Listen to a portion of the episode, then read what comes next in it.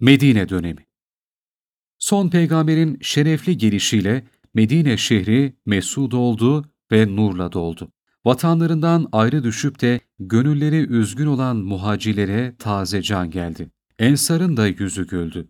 O gün Medine halkı Hz. Halid'in radıyallahu anh evine gelip Resul-i Ekrem'i ziyaret ettikleri sırada Yahudi alimlerinden Abdullah bin Selam da geldi ve dikkatle Hz. Peygamber'in yüzüne baktı. Bu yüz yalancı yüzü değildir deyip hemen İslam oluverdi. Ensar'ın her biri Resul-i Ekrem'i kendi evine misafir etmek istiyordu. Hangisi tercih olunsa diğerlerinin üzülmesi hatırlara gelirdi. Halbuki konak yerini deve belirtince kimsenin bir diyeceği kalmadı. Fakat o boş arsada çökmesinin sebep ve hikmeti neydi?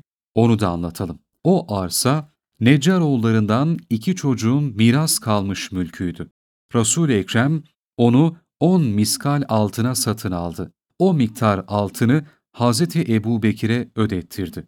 O da bu parayı sahiplerine verdi. Sonra Resul-i Ekrem kerpiç kestirdi ve kereste buldurdu. O arsada bir mescit yaptırmaya ve bir tarafında kendisi için odalar bina edilmesine başladı. Sonraları zaman zaman nice yüksek binalar eklenerek bugünkü bayındır ve süslü olan Peygamber Mescidi işte bu camidir ve kapısı devenin çöktüğü yerdir. Bu cami yapılırken Allah'ın elçisi ashabıyla beraber çalışmış ve elleriyle kerpiç taşımıştır. Kabe-i Mükerreme müşrikler elinde bulunduğu için Resul-i Ekrem Medine'ye geldikten sonra Beytül Makdis'e yani Mescid-i Aksa'ya doğru namaz kılardı. Bunun için bu mescidin kıblesi Kudüs yönü olmak üzere yapılmasına başlandı. Resul-i Ekrem'in gelmesiyle şereflenen ve aydınlanan Medine şehri artık kendilerinin sevgili vatanı oldu. Ama bir süre sonra Hz. Ebu Bekir'le Bilal-i Habeşi radıyallahu an sıtmaya yakalandılar. Sıtma tutarken Mekke'nin hava ve suyunu hatırlayıp sayıklayarak hasretlerini belli ederlerdi. Peygamber de, ''Ya Rabbi, sen bize Mekke gibi Medine'yi de sevdir ve burada bize bereket ve geçim genişliği ver diye Allah'a yalvarırdı. Yüce Allah da duasını kabul buyurdu ve Medine'yi muhacirlere sevdirdi. Hatta Hz. Ömer radıyallahu an Ya Rabbi bana senin yolunda şehitlik nasip et ve Resulünün şehrinde ölmeyi mukadder eyle diye dua ederdi. Mescid-i Şerif'le yanındaki odaların yapılmasına kadar Resul-i Ekrem 7 ay kadar Ebu Eyyub el-Ensari'nin radıyallahu anh evinde kaldı.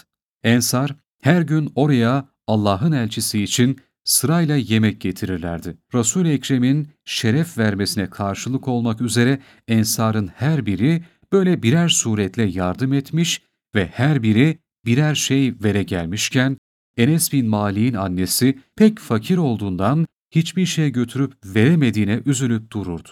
Nihayet bir gün 10 yaşında olan oğlu Enes'in elinden tuttu ve götürüp ''Ey Allah'ın elçisi, bu da size hizmet etsin.'' diyerek bırakıp gitti. Ondan sonra Enes de radıyallahu anh Hazreti Peygamber'in hizmetine devam etti.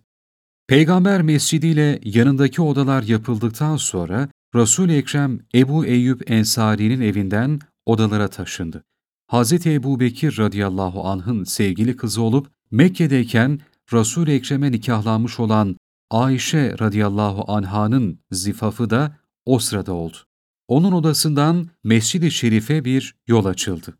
O zaman Hz. Muhammed'in sallallahu aleyhi ve sellem hicretinden sekiz ay geçmişti. Mescidin bir tarafında bir sofa vardı. Üstü sundurma yani üstü kapalı, önü açık yerdi. Orada ashabın fakirleri yatardı. Onlara sufa ashabı denilirdi. Onların akşam yiyecekleri yoktu. Her gün akşam olunca bir kısmını Resul-i Ekrem yanında alıkoyup diğerlerini ashabın evlerine paylaştırırdı. Her biri varıp bir evde yemek yerdi. Resul-i Ekrem sadaka kabul etmeyip ancak hediye kabul ederdi. Kendisine sadaka diye gelen şeylere el sürmeyip onları sufa ashabına verirdi. Gelen hediyelerden de onlara hisse ayırırdı. Sufa ashabı daima mescitte hazır bulunurlardı. Ama öteki ashab namaz zamanı mescide gelerek Hz. Peygamberle birlikte namaz kılıp giderlerdi. Sonra ezan okumak uygun görüldü. Namaz vakti olunca Bilal-i Habeşi radıyallahu anh ezan okurdu. Ashab da onu işitir işitmez camiye toplanırlardı. Hz. Peygamber'in Medine'ye hicret ettiği bu sene Muharrem'in başı daha sonradan İslam tarihinin başlangıcı sayılmıştır. İşte hicret tarihi dediğimiz budur. Hz. Muhammed'in sallallahu aleyhi ve sellem doğumunun 54.